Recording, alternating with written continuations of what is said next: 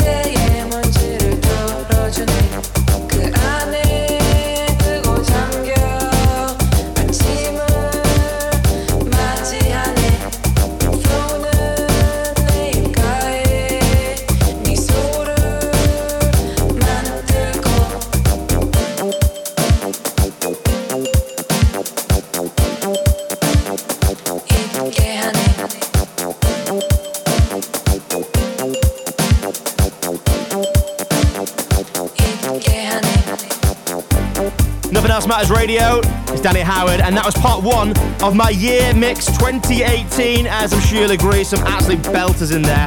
Some of them you forget about, you're like, oh my god, yeah, that was huge, that tune. And some of them you're like, yeah, I mean, undeniably, this had to be in the mix.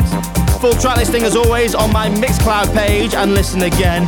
and finishing with this incredible tune from Peggy Gou, It Makes You Forget. So, next week, I'll be back with part two of my 2018 year mix. Until then, have a very happy new year, and I will see you on the other side in 2019.